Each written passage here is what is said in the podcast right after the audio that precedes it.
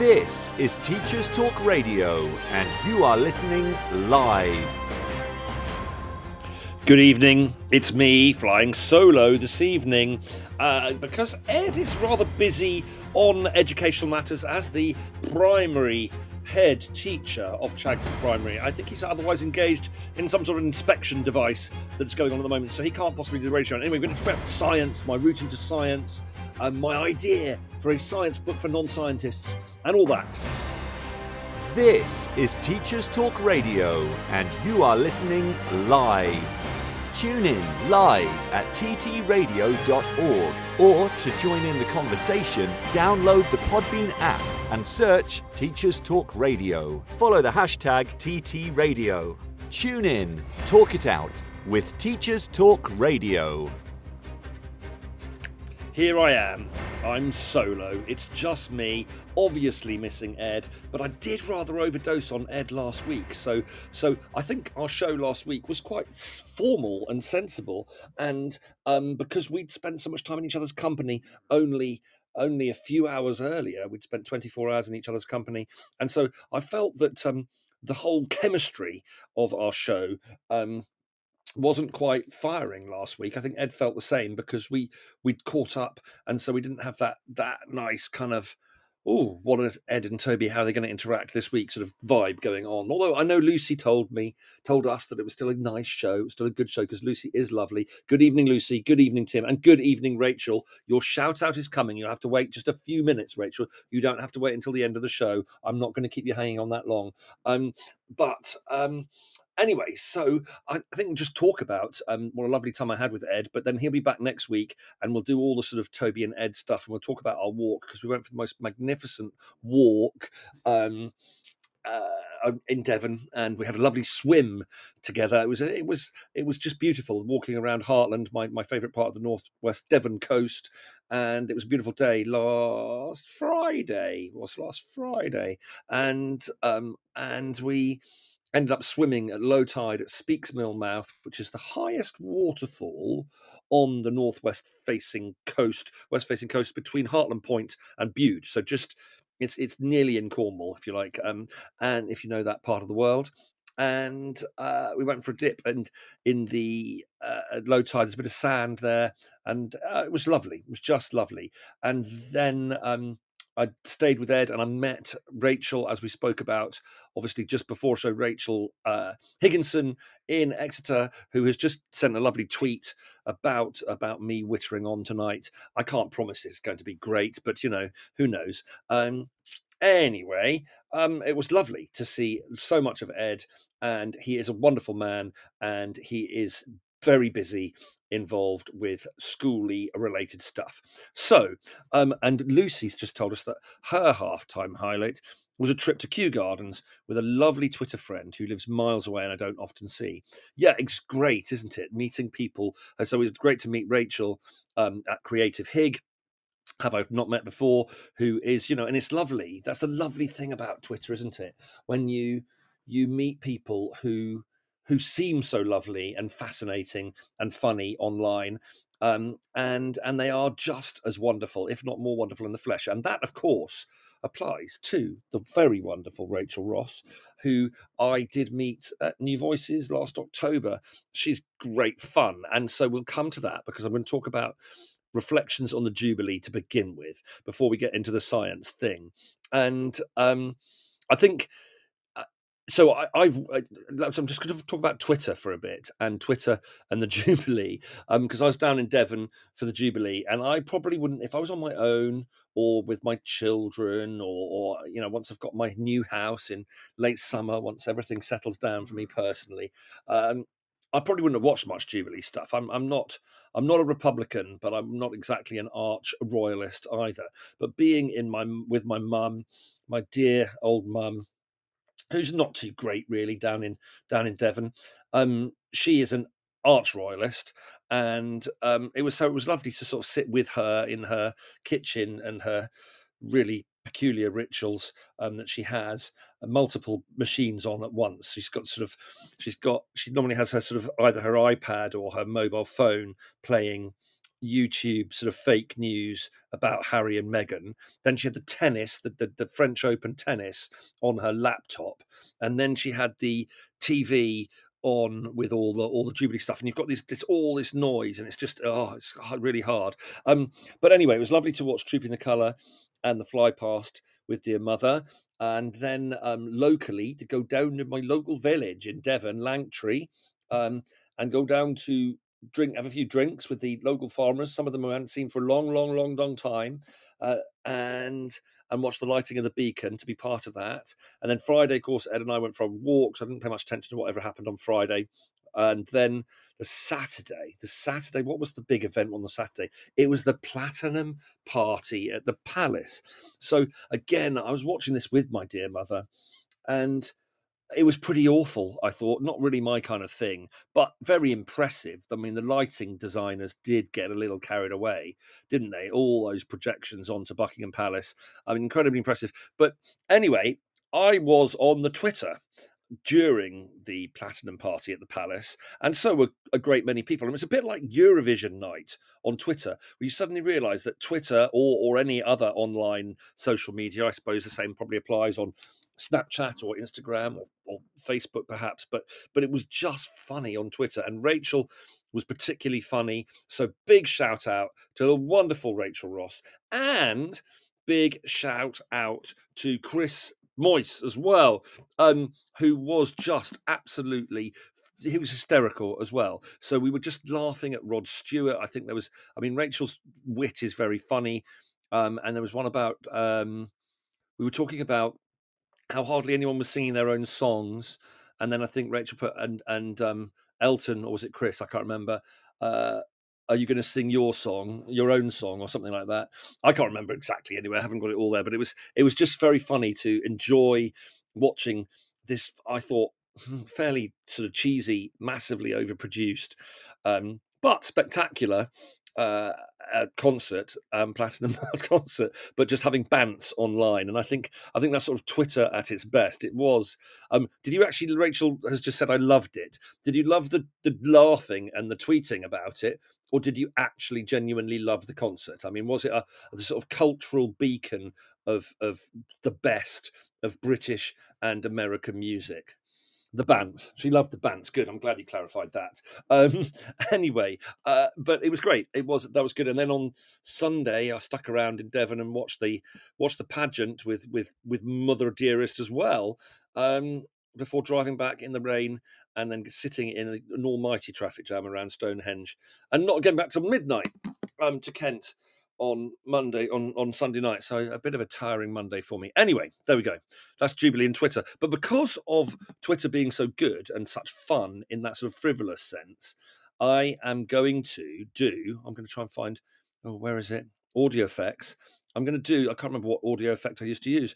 We're going to bring back for a week, maybe more, who knows. I'm going to bring back, where is it? Uh, is it this?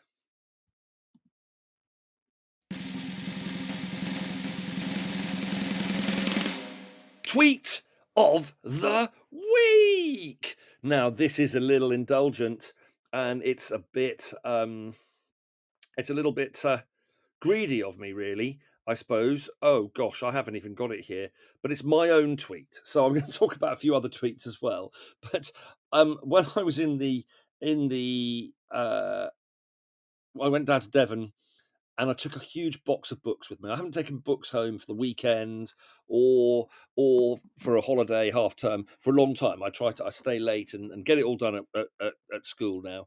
And um, but we had a sort of book look today, and I just thought, oh yeah, and I thought I'll go and get it done. So I took these books down, and then Ed noticed them when he came. He met me at my mum's before we went out for our walk. He said, "What have you got those there for?"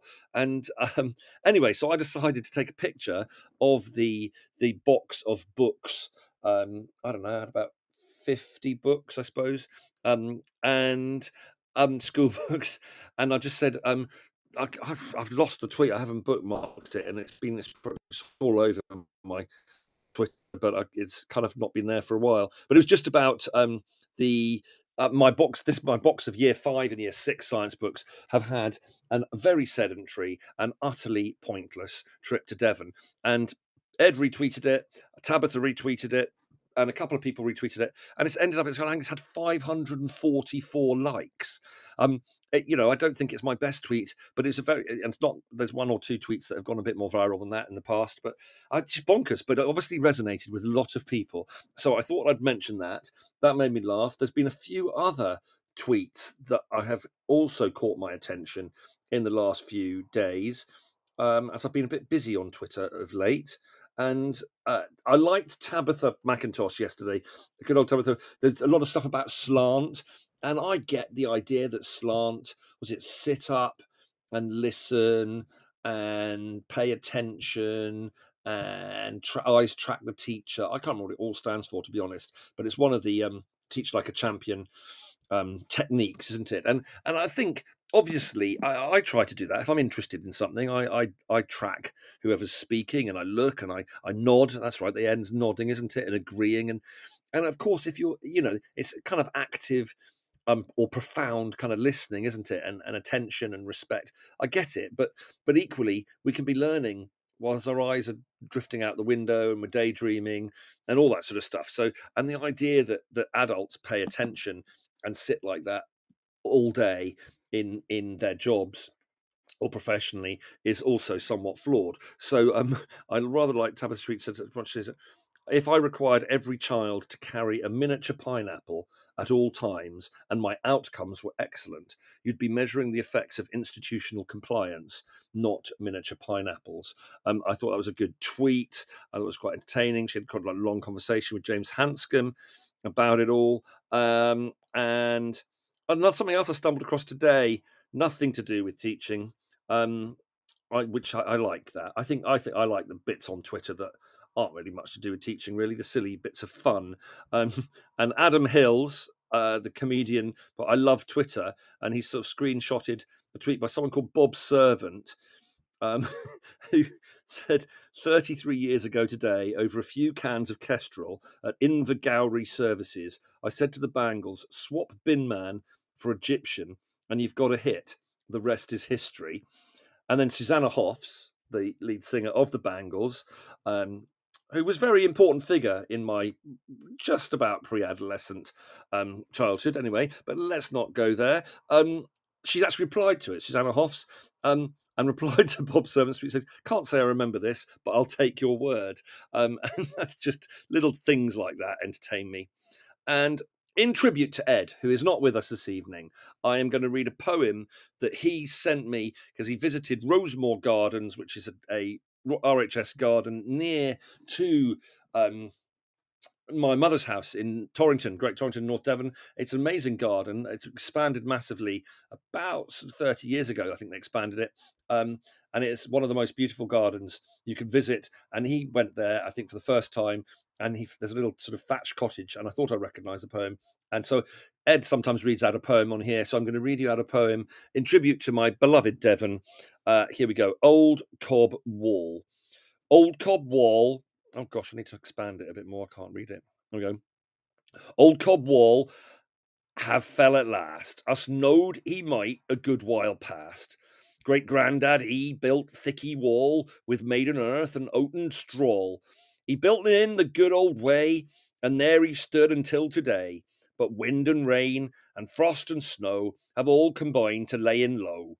Us propped him up with stones and wood, us done our best, but tweren't no good. He gave a bit, he gived a bit, and then a lot. And at the finish, down he squat. And now, since Barnes has got to be, us'll build another stead of E. But not the same he was afore, because no one builds cob walls no more. There we go. Um, anyway, everybody, let's talk about something educationally. So, um, I think Ed and I are going to have lots of stuff to talk about over the next few weeks. Um, very tenuously connected to teaching. Um, we're going to talk about walks and we're going to talk about the summer term, the second half of the summer term. We're going to talk about uh, you know when to what when's the best time when does the best classroom learning happen um, we'll probably discount the exam years uh, of of year 11 and year 13 but but for general other years um, when does the best classroom learning happen? Does it happen in in September, the start of the school year, or in the deep dark days of winter in January, in the start of the Easter or winter or second winter or spring term, whatever you call it? Um, or is it in April? Or is it now in June and July? I and so we talk about the kind of madness of the the this this final push for our very very privileged summer long summer holiday that we all have in a few weeks time um, so we're going to talk about that and i'd like us to talk about festivals as the build up to the two year delayed 50th anniversary of Glastonbury Festival. It's actually obviously the 52nd anniversary. So I think we'll have some sort of chats about festivals and music festivals and all that sort of stuff. But today, um, as it's just me on my own, I'm going to do something sciency. Now I know Ed and I spoke about science a little while ago, but we spoke a bit more about science curriculum. We spoke a bit more about um, spoke a bit more about sort of science curriculum and some of my rather idealistic utopian sort of uh, what's the word? Edutopian ideas about what science should be like at school. We're not going to talk about that. I'm not going to talk about that. I'm going to talk about um, really first of all my journey into science and why i have slightly kind of different views about what science should be like in education, and then a bit about the, maybe the book that I'm thinking of writing about it that no one will read and probably never get published, but you know I'll probably still write it anyway. Um, um, so, and why am I talking about this? Well, some of you will know. I know Lucy does because she's a very dedicated reader of of my my rambling stuff. I, I'm not really posting it via my blog site at the moment. I might have to go a bit bit private at some point, I think, um, on on a private sort of DM posting or something. But uh, I'm writing a a kind of set of memories um, called "From Fertilization to 50," ahead of my 50th birthday on August the 24th. So I'm writing a chapter um, or an episode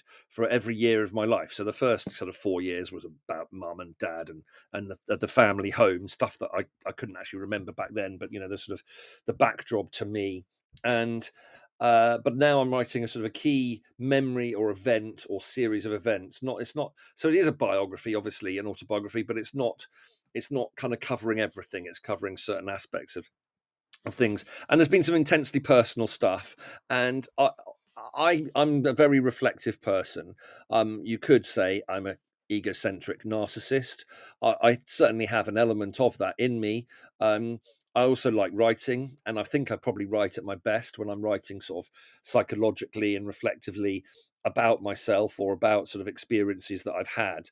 Um, I am trying at times to to write fiction, but I think I need to, you know, that takes a lot of practice and and um, anyway. So, but I'm writing. I'm really enjoying writing it, and I think one of the things that's quite interesting is it, you know, to try and work out what it is that makes us who we are, and of course we accumulate, don't we, over over a great many years, and our our 50 or our or our 58 or our or our 45 or our 32 is is very different to our 15 to our 5 to our 12 to our 19 to our 26 or whatever and and um, it depends on there are a whole number of factors that kind of make us who we are and experiences but of course the, the genetic template that, that we're kind of born with as well is, is a pretty huge factor and how that that genetic template interacts with this environment so one of the things i've reflected on is that i've never i still don't know what I want to do when I grow up.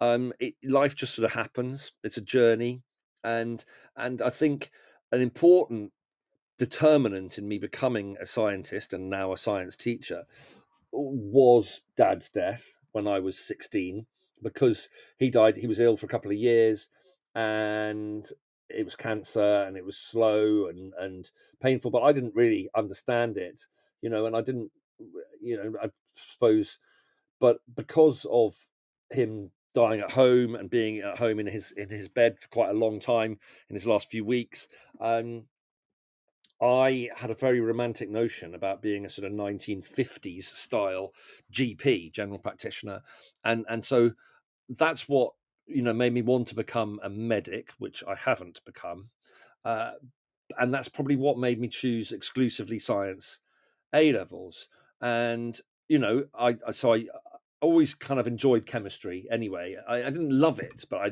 I, I was quite naturally it came to me naturally for some reason. Um, so I chose chemistry A level.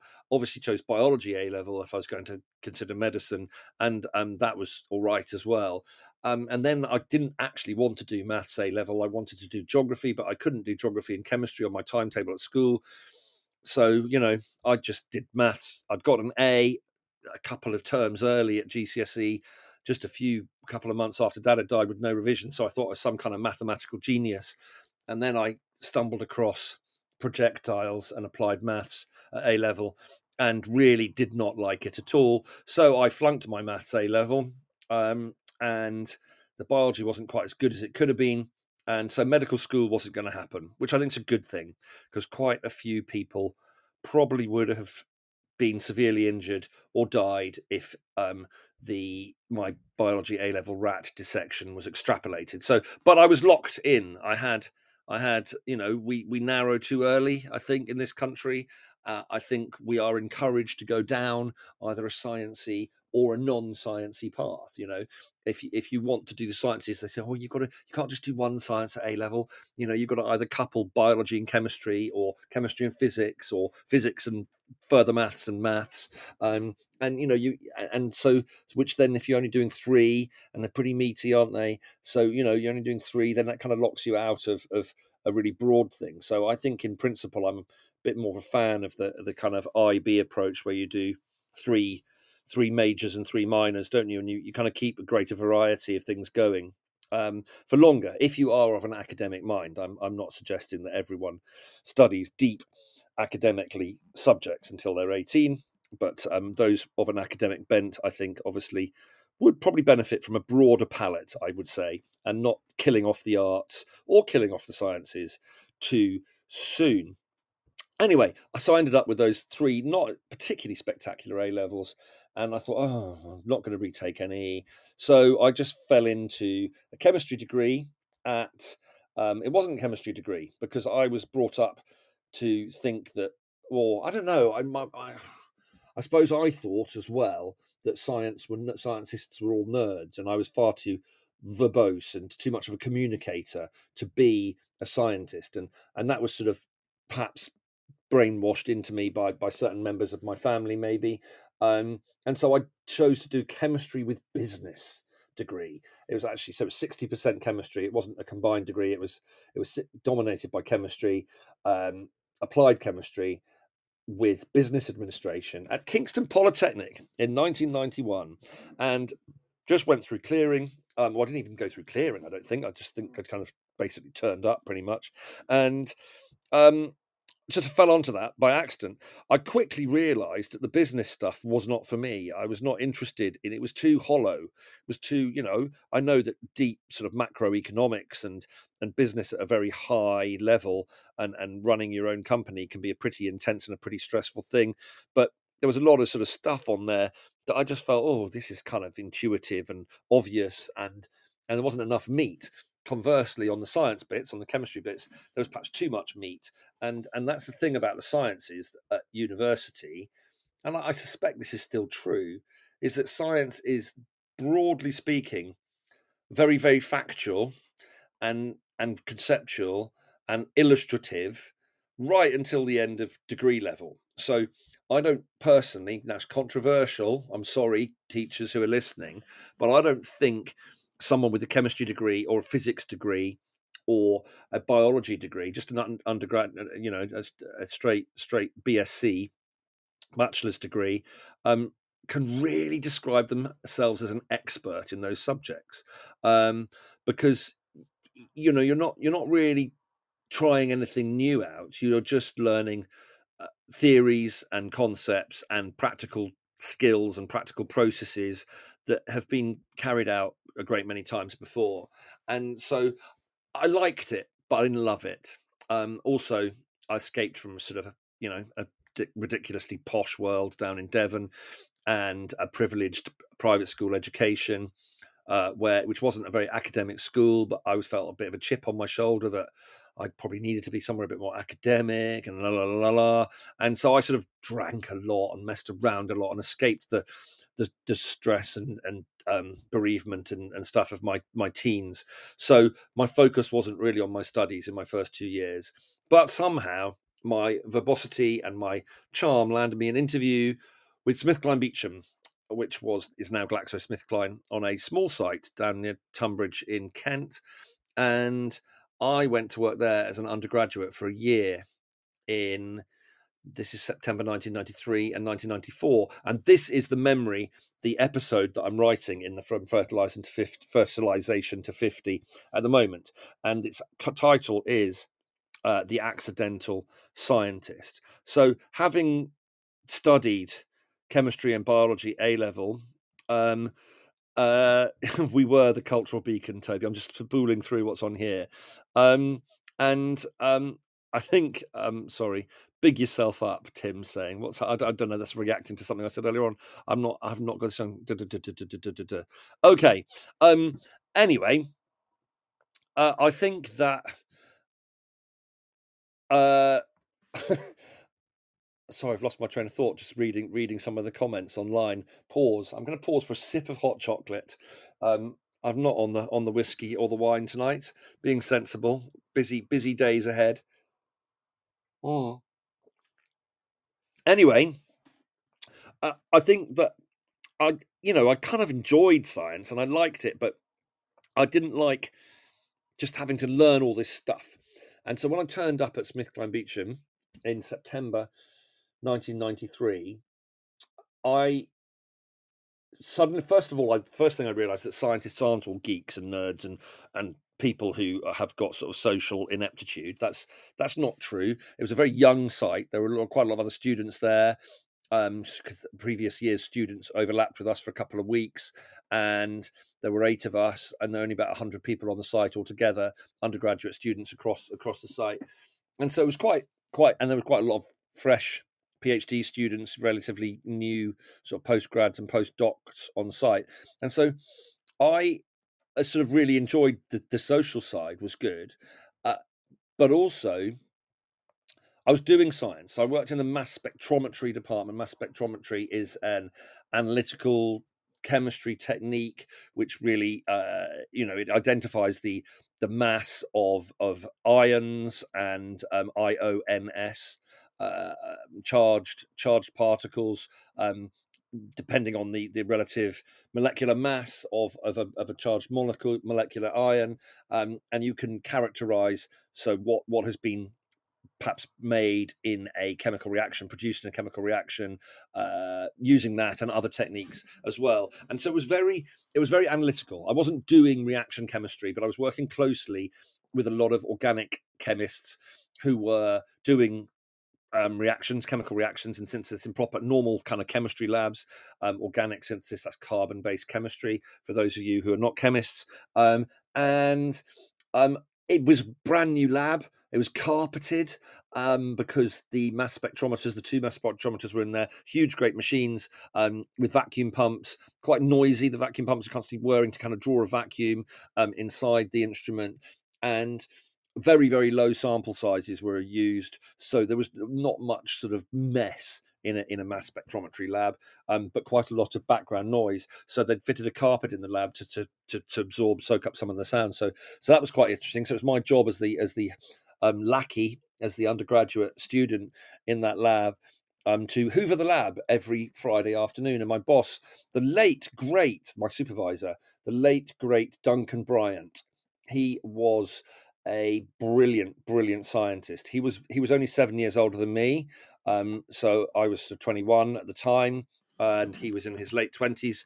He'd done two years postdoctoral research in America, the University of Baltimore, and um, he uh, had done his PhD through the Open University before that. Um, and started at Imperial, I think, and then his supervisor moved, his PhD supervisor moved to to the Open University of Milton Keynes, and um, and then he was an Imperial graduate. But he was just the most fascinating character.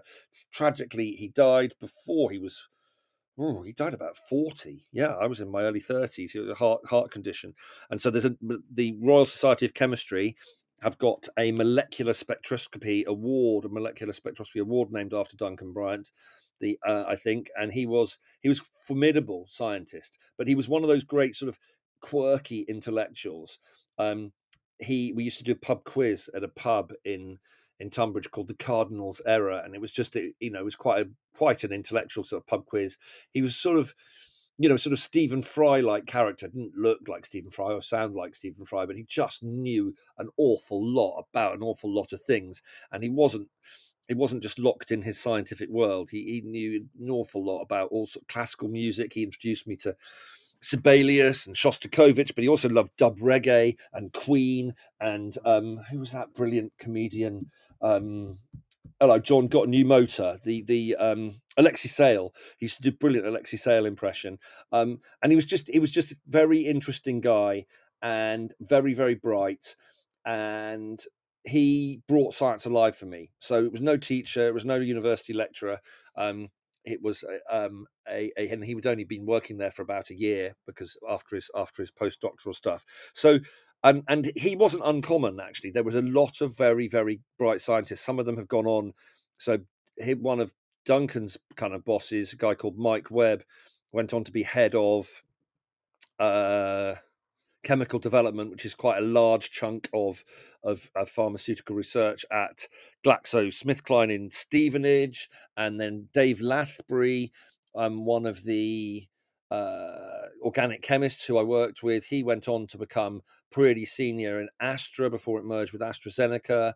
And then Dave Ennis, who was a very young organic chemist, is now head of chemical development at AstraZeneca up in Macclesfield. And I got to work with all these people when they were in their sort of late 20s, early 30s. And I was an impressionable 21 year old, sort of bit of a posh twat, really, for want of a better term, but also, um, you know, quite you know not you know a bit wide-eyed 21 year old and it was it was just it just brought science alive you know you were you were working um and and you were kind of working uh you know with just people and solving problems and and you know it was it was fun. It was a great place and it suddenly made me think i am a scientist. So it's when i decided that i am a scientist um, because i was doing science.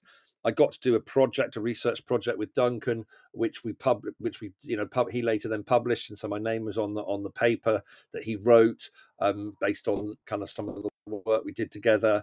Um, any chemists listening, we were looking at exchanging hydrogen deuterium exchange in an ion spray. That's an atmospheric pressure ionization. So we, what we were doing was we were looking at peptides and proteins which have got lots of hydrogens on them. Some of the hydrogen atoms in um, molecules, organic molecules, um, and and peptides and proteins have a lot of what we call labile hydrogens. That's hydrogens that can be you know react quite easily and be lost. And so if you introduce deuterium, which is an isotope of of hydrogen with a larger mass, um so you it's got it's got extra neutrons in it so or an extra neutron in it so that you kind of get a different um mass on your mass spectrometer and you can then work out um in in a denatured that's an unfolded protein or a or a, or a native protein which is kind of in its natural kind of folded arrangement. Um, you could work out how many protein how many um, labile hydrogens in there which is kind of from a kind of stability a physical stability or a chemical stability thing. So it was it was just it was just fascinating and i got to do that and that that inspired my dissertation in my final year.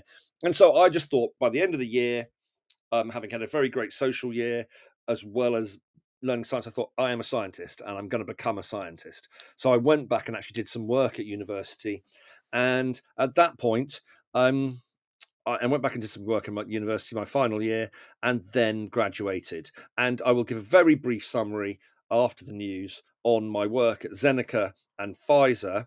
And then I'm going to talk to you about my book idea and why I think this matters and, and why how it affects my perspective on teaching science and why I don't currently choose to teach GCSE or A level chemistry. Um, we'll come to that in a moment. Thank you for listening to my diatribe. Thank you for staying with with me.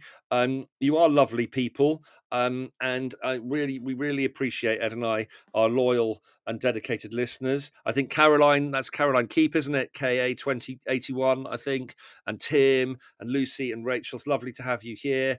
Um, and uh, lovely to all those who are listening back. I know Richard Newbold will be listening back, and Create and Rachel Higginson will be listening back, and quite a few other people. So thank you. But it is my duty as a um, Teachers Talk Radio DJ for um, Teachers Talk Radio to play you the adverts and the news, and then a tech update. This is going to last about seven minutes. Please come back in seven minutes, or don't go away for another 18 or so minutes of my verbosity. Thank you very much. Back soon.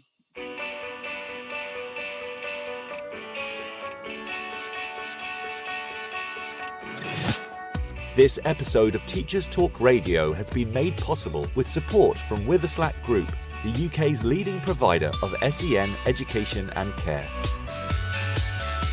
They're here to support you too through an ever growing offer of free resources, including webinars, podcasts, articles, and events aimed at supporting teaching professionals like you.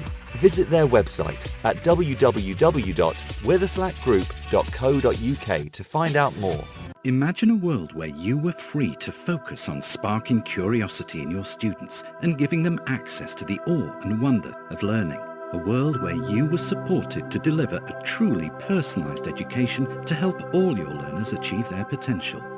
No need to imagine it, because that's exactly what the Oxford Smart Curriculum Service delivers. Seamlessly integrating curriculum, resources, assessment, next steps and professional development Every component of Oxford Smart is connected and working to provide you with a uniquely coherent and responsive service that empowers you and your students with transformational effect. The Oxford Smart Curriculum Service. When everything connects, anything is possible stevewoods.co.uk for educational support in IT and computer science. Coming up, I'm delivering a number of courses. Learn to Program in Python is a free one hour course designed to start you on your way into Python coding. Everything works in a browser, so there's nothing to install beforehand. Join me remotely to learn the basics on Wednesday, the 8th of June, 4 o'clock to 5 o'clock. Visit stevewoods.co.uk to start your journey. Are you a state school teacher in England? Why not be a hero this half term and join me for two days and receive up to 1,360 £60 in bursary. Terms and conditions apply. Find out more at stevewoods.co.uk. If you're listening to this, then we know we share one thing in common a passion for the type of outstanding education that every child deserves. That's what makes us the leading provider of specialist education and care. We need people like you to help us achieve even more. With us, you'll be given all the resources and support you need, offered a clear path to career progression and be rewarded with some of the best salaries and benefits the industry has to offer. We are Witherslack Group. If you'd like to find out more, we'd love to hear from you. Visit www.witherslackgroup.co.uk forward slash careers and be part of our future.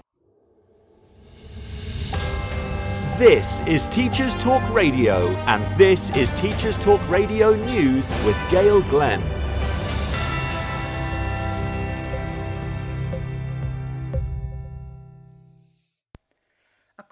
Report in The Independent, schools have begun giving free breakfasts to all students sitting exams in an effort to support the rising numbers of families struggling with the cost of living crisis. Head teachers have said that to ensure that no one falls through the cracks, they have decided for the first time to offer free breakfasts to pupils taking exams.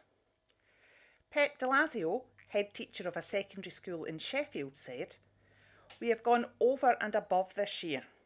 We call it a warm up, and it is just literally preparing for the exam, so we know they're good to go before the papers are out and before they go into the exam hall. A government spokesperson said, A nutritious breakfast at the start of the day can help a pupil's attainment and behaviour. Our National School Breakfast Programme, backed by up to £24 million for two years, is helping children in disadvantaged areas start the day with a healthy meal. We encourage all schools to use their increased core schools and recovery funding to help children and young people according to their needs, including with breakfast clubs.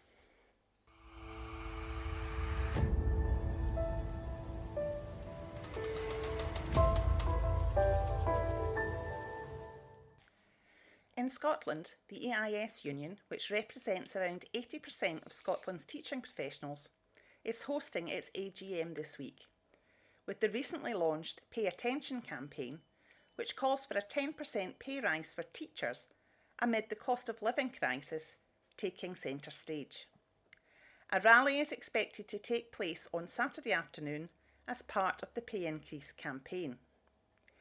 EIS General Secretary Larry Flanagan said, now in its 175th year, the EIS is the largest teaching union in Scotland, the oldest national organisation of this type in the world. The EIS AGM is one of the key events in the calendar of Scottish education and always sparks considerable, considerable debate on the issues facing our education system. This year's event is the first physical AGM that the EIS has held for three years as a consequence of the COVID pandemic. Following two years of online meetings, our members will be looking forward to reacquainting themselves with colleagues in person and engaging in lively debate on the key issues facing Scottish education. This has been your latest Teachers Talk Radio News with Gail Glenn.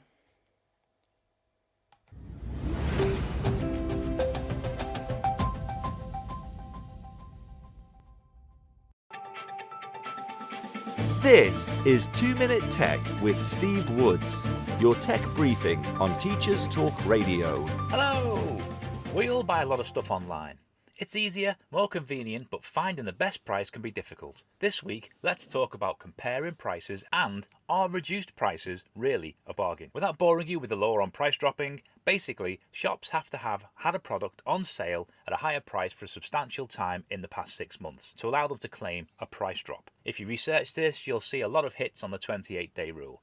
28 consecutive days being considered a substantial amount of time. If you're shopping on site like Amazon, for instance, there's a website that'll show you the past sale prices of a product. It's called Camel Camel Camel. That's three camels with no spaces. You can even set up a free account to send you a notification when the price drops. If you're shopping elsewhere, there's lots of price comparison sites around to help you find the best price. A simple search for price comparison will give you a huge list. My advice is find one you understand and trust and start saving. Do you have a favourite price comparison website? Why not get in touch at the TT Radio 2022 Twitter feed? Follow us and tell us what you want to know about tech. I'm Steve Woods, and that was 2 Minute Tech. 2 Minute Tech with Steve Woods, your tech briefing on Teachers Talk Radio.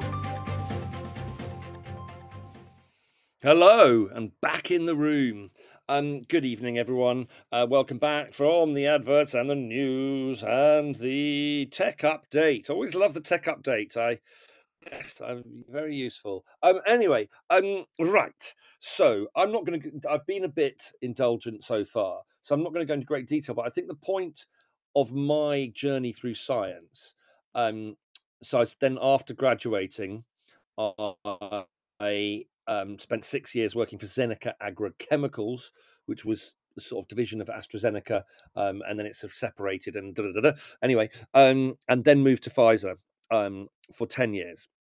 And um, they were much the same as Smith, SmithKline Beecham. Well, sort of different. The, the, the Zeneca Agrochemicals was much more of an applied. I worked on a manufacturing site, so it was much larger scale, and it was more formulation science, more physical chemistry, sort of uh, less analytical, not working so closely with the um, organic. So I wasn't I wasn't really connected to the molecule. I was more connected to the final product that the molecule was kind of, which was crystallized in, into crystals, um, small small crystals, um, and then and then um, formulated uh, into a product.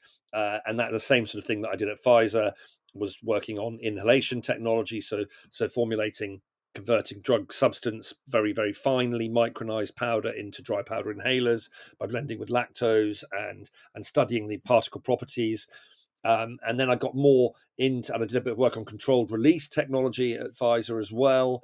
Um, on we were trying to come up with a uh, a longer acting version of Viagra. So Viagra is a bit like paracetamol.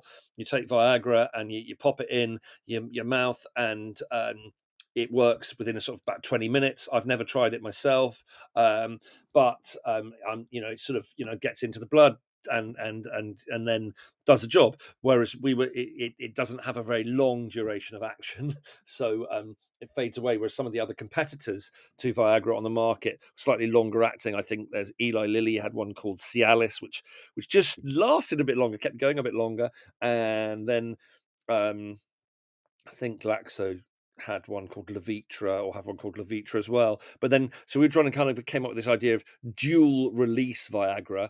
Um, it's a very dodgy name, isn't it? Dual release Viagra. Anyway, um, but basically it was a kind of controlled release technology like you know, lots of little coated capsules and had coated particles microparticles in inside a capsule some had a sort of polymer coat on that that sort of swelled up over a long period of time and and let the the the drug um, sort of dissolve and diffuse gradually. So the idea was you were supposed to get that sort of immediate release dose, that immediate release hit um, in the, in perhaps the evening before you went to sleep, and then about six or seven or eight hours later you're supposed to get another another hit um, but we couldn't get the pharmacokinetics that's the kind of you know the balance of the the the the medicine concentration in the blood and and you know with all the sort of receptors and whatever however it all works we couldn't get that to work so it never actually happened. Um anyway i worked on all these different sort of things and um you know it, it, but but what i learned as a scientist working in industry is that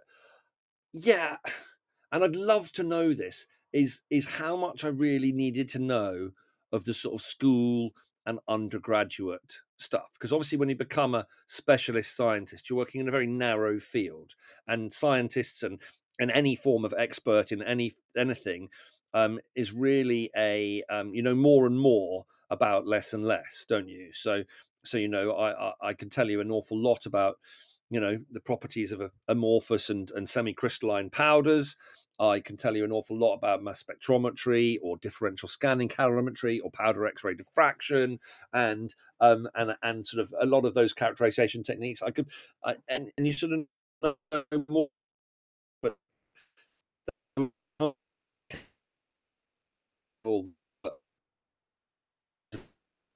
again for those of you chemists listening, all the all the transition metals, vanadium and chromium chemistry is pretty interesting because of all the all the different colors, the different oxidation states of the electrons. But but really, I you know you become interested in what you're doing, don't you? You become interested in what you know lots about, even if you you know at face value you may not think, oh, that's not doesn't sound very interesting. But the more you do it, you know, characterizing these things and learning lots about it. But for me, I have always been, I suppose, quite a quick thinker and a quick talker. And I've always been quite good at seeking out people who know more than me. So, so if I needed to sort of solve a problem, you know, you, there was always someone down the corridor who'd been there and done it, and you just going to have a conversation with them, or, or you know, you could kind of go and ask someone, you know, you know, which what journal articles should I read to try and understand this more? Um, and it was much more collaborative and and discussion based and and just you sort of learn by symbiosis just by being around people who who know kind of how to solve problems and stuff. And so i'm not sure about all this base knowledge you know? You know i was working in a pretty highfalutin and bright environment. Not everyone's deeply intellectual though. Some people know a, an awful lot about their thing but know very little about anything else and and I think that I, I sort of get confused about the science curriculum of why we try to teach everyone a little bit of fundamental chemistry and a little bit of fundamental physics and a little bit of fundamental biology in really what is a pretty diluted and testable way. It's easily testable. It's designed to be easily and reproducibly testable at GCSE and at A level and perhaps even at degree level. And and you know, I don't know if it's if it's that base knowledge that is, makes you a good scientist. And that's what I, I've kind of always think about really. And and so you know, we seem to be trying to give 100% of the population the opportunity to become a scientist or an engineer or a doctor or or a vet or or, or whatever when you know it's really controversial what I'm about to say, but but when clearly people's cognitive abilities, you know, if you think of CAT test scores or or verbal reasoning, non-verbal reasoning sort of scores, if you've got a relatively low score in those areas, your brain's just not going to compute the information, not going to be able to to do that sort of stuff, to do that sort of job. Now there are jobs in science for everybody because some of them aren't deep thinking or analytical um, problem solving mathsy things you know there's some there's a lot of practical jobs there's a lot of technician roles there's a lot of of um, support services um, and and and more sort of mechanical and and manual sort of dexterity and manually skilled things which which you can you can become you can do, and you can learn that stuff. And of course the other thing is if you find gcse maths or gcse science a real drag you know when you're 25 or 30 and you you know you, you you kind of fall into an apprenticeship you know a little bit later in life or you you know working somewhere and you realize oh well actually i need to understand that then you can go back and do your your gcse maths or your or your base level science or you can have a little tutorial in it and, and i think we learn stuff much quicker when we know we need to learn it than than when we do in our in our anyway. So I've veered into curriculum now, which is not what I wanted to do. So I just wanted to say a bit about the idea of my my book. Really, is that since I've been teaching science, I teach I teach younger children. So I teach in what is essentially a middle school, but it is a private school. It's an independent prep school. So in terms of the age of children, so I teach year five, so nine year olds through to year eight, so nine to thirteen year olds, and um, I because I've been in industry for so long, um, I'm just I think our science curriculum is too fundamental too soon for too many, and and although I know I, I greatly respect some of the the science teachers I know and so who listen to here and and you know we do need people teaching the chemists of the future and the doctors of the future and and firing them up and enthusing them um, but equally we put a lot of people on that treadmill and they fall off it you know only 6% of all gcse students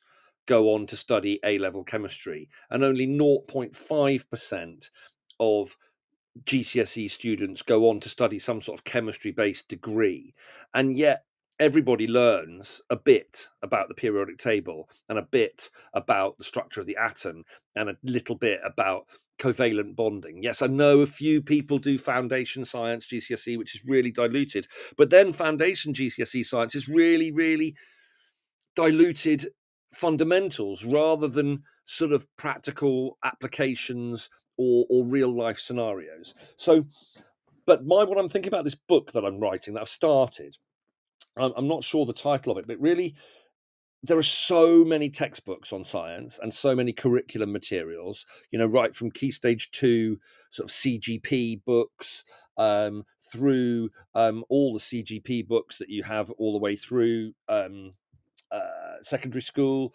plus all the different textbooks, whether you you know um, that that you can get science textbooks, you know, for, for whether it's for A level or for GCSE or for Key Stage Three. Um, there's loads of loads of those sort of textbooks around. And then if you go into a bookshop, if you go into a Waterstones or an independent bookshop or whatever your local bookshop is, there are loads and loads of sort of people who are interested in science science books. So there's loads of science encyclopedias you know dk the the a pretty good publisher. I, think they do some great books you know on on on science and, and all sorts of other things. Um you know so science encyclopedias there's loads of books on space really engaging books on space or on dinosaurs and fossils and and and um the human body. And you know designed for for incurious children um, who are interested in these things, uh, also designed for aunts and uncles and grandparents who have no ideas what to get their younger, young, you know, sort of um, you know, grandchildren or nephews and nieces or or even children for for Christmas and think, oh, I'll buy them a science book and it'll sit on the shelf and it won't get used. So there's all that. And then for adults, there's loads of popular science books. So you can buy and many of them are brilliant. Most of them are brilliant, you know, fascinating. So you can buy books on science about about many things. But then I've got sitting in front of me, and I have read from this before, um, but it's just a new paragraph. So Robin Ince I haven't I haven't read the whole book yet. Robin Ince, who does the Infinite Monkey Cage with Brian Cox, um, and you know he's a comedian originally, and he didn't like science at school. He was put off by all the Bunsen burner stuff. He was put off by all the double physics on a Friday afternoon stuff. As I was, I was kind of put off physics at school as well. But he's talking about here Carlo Rovelli, um, who is founder of the loop quantum gravity theory and a writer of very beautiful books on physics, struggled with the tedium of some of his science education, but he was able to see beyond it. As in he writes in his book Helgoland, what attracted me to physics was that beyond the deadly boredom of the subject taught in high school, behind all the stupidity of all those exercises with springs, levers, and rolling balls, there was a genuine curiosity to understand the nature of reality. And I think I think that's what I know from a lot of the scientists I worked with that they didn't love science at school. A lot of them they loved history or, or maths or or English or drama, you know. And and I know that the job of school and the job of the school science curriculum is not to make the scientists of the future. It, you know, there might be some foundations there, um, but it's the job to sort of teach some cultural awareness of science. But I think there's a gap. I think there's a gap in science books. So you've got books about science, science encyclopedias for curious, enthusiastic children. You've got a whole you know load of non-fiction books on on popular science of every aspect of science you could wish to read about you've got um, all these textbooks and all these curriculum materials and, and now workbooks and so forth and and booklets and things in schools um, but what you don't have i think is the sort of non-science a sort of science book for non-scientists or for people who aren't interested in science. Um, because science is immensely important to all of us or scientific literacy is immensely important to us. So so my book idea is you know i'm not sure it's the best title. I sort of for non-scientists or um, you know might be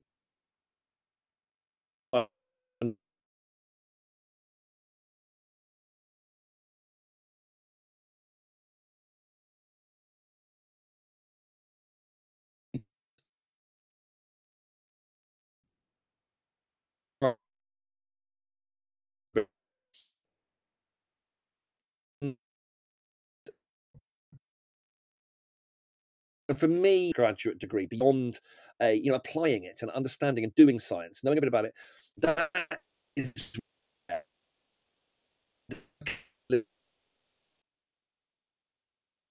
this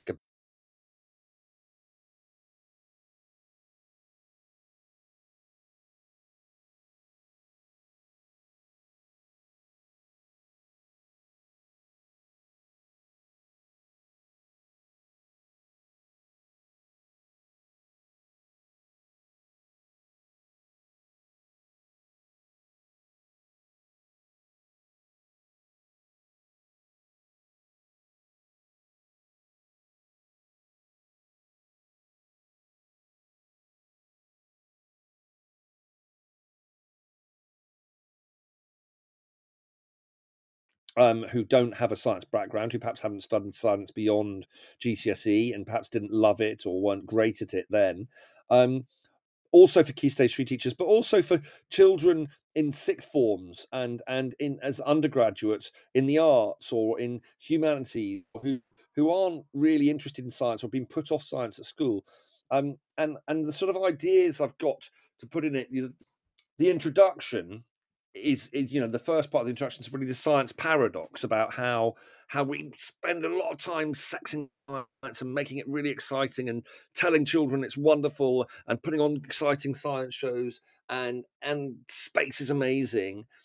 And most children at primary school when they go to primary school perhaps when they go to year seven in their secondary school find it quite exciting and it's made a bit too exciting. And then we start thinking chemistry is all about explosions and it really uh, generally. Um, and then we go, but now there's this really meaty curriculum. You've got to learn all of it, and and uh, it, it's sort of it's weird. So I want to sort of talk about science of how how we perhaps big it up and overexcite and try to make it a bit sexier than it really is. and then ruin it by packing the curriculum with too much content. I want to talk about the the kind of culture and this whole cultural capital thing and curiosity, which universal fan. I think there was a lot of it that's not quite right, but that whole sort of you know a lot of children and a lot of adults are really curious and really interested in how things work and go, well, no, you can't ask that question yet because you've got to learn the fundamentals. And this is our learning objective for today. And these are our learning objectives for the term. And this is in the GCSE specification. And that little bit of curiosity, curiosity you've got about that, we'll just have to park that for a while and maybe we'll talk about it in an end of term lesson or something. And so that sort of dichotomy that you've got between this this cultural capital thing versus just exploring curiosity and exploring this world and this around us. Um, I also think that we're a bit hung up on chemistry, physics, and biology. Uh, yes, those are the four, three main disciplines in science, but actually, there are, in my opinion, four ways of being a scientist. There's theoretical scientists, there's investigative scientists, there's analytical scientists, and there's practical scientists. And the sort of people who make great practical scientists may not be great at learning and understanding all the theory and concepts. And the sort of people who are very analytical and can interpret data and make, I mean, they're based mathematics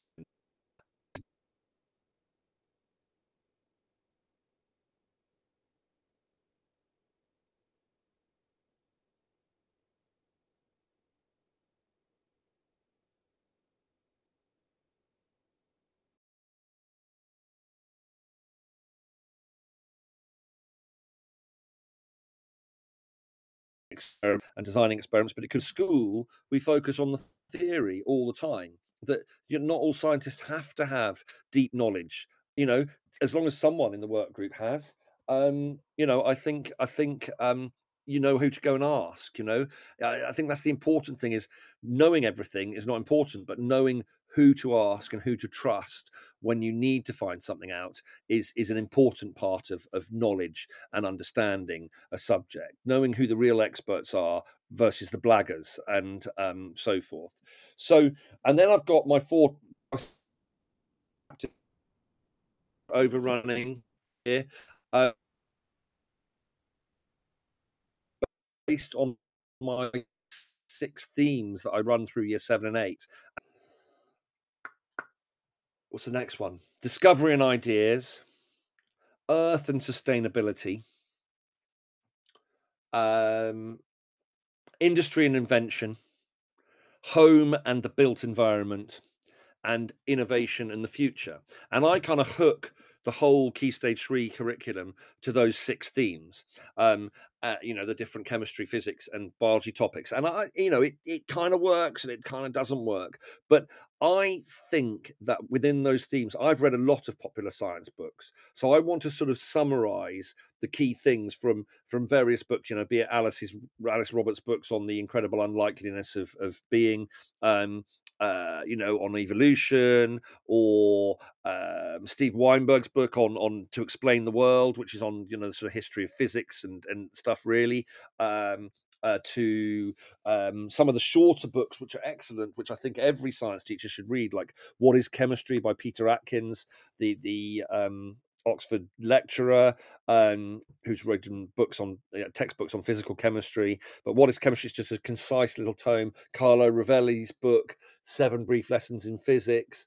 Um, recent one, Paul Nurse, um, he, his book on um, what is life, which is basically explaining biology. And these are not so. It's it's sort of it, it it's written as books. They're not written as textbooks, and they're not written as really popular science books. So it's just trying to sort of, you know, they're, they're short compendiums of those things that I think a bit of background knowledge into these things, a little bit background knowledge into what a human is, you know, really, um, and, to think a bit beyond it. So it's all the hinterland stuff, if you like, that people talk about hinterland beyond the core curriculum, which I think would be greatly advantageous for a primary school science teacher or a early secondary school science teacher to have carrying around in their in their brains that just most people don't have the time to carry this stuff around their brains because they've not experienced being a scientist for 10 or 20 years or they've not read all the books or their main focus is on teaching english or maths or their main focus is on the pastoral care for the children,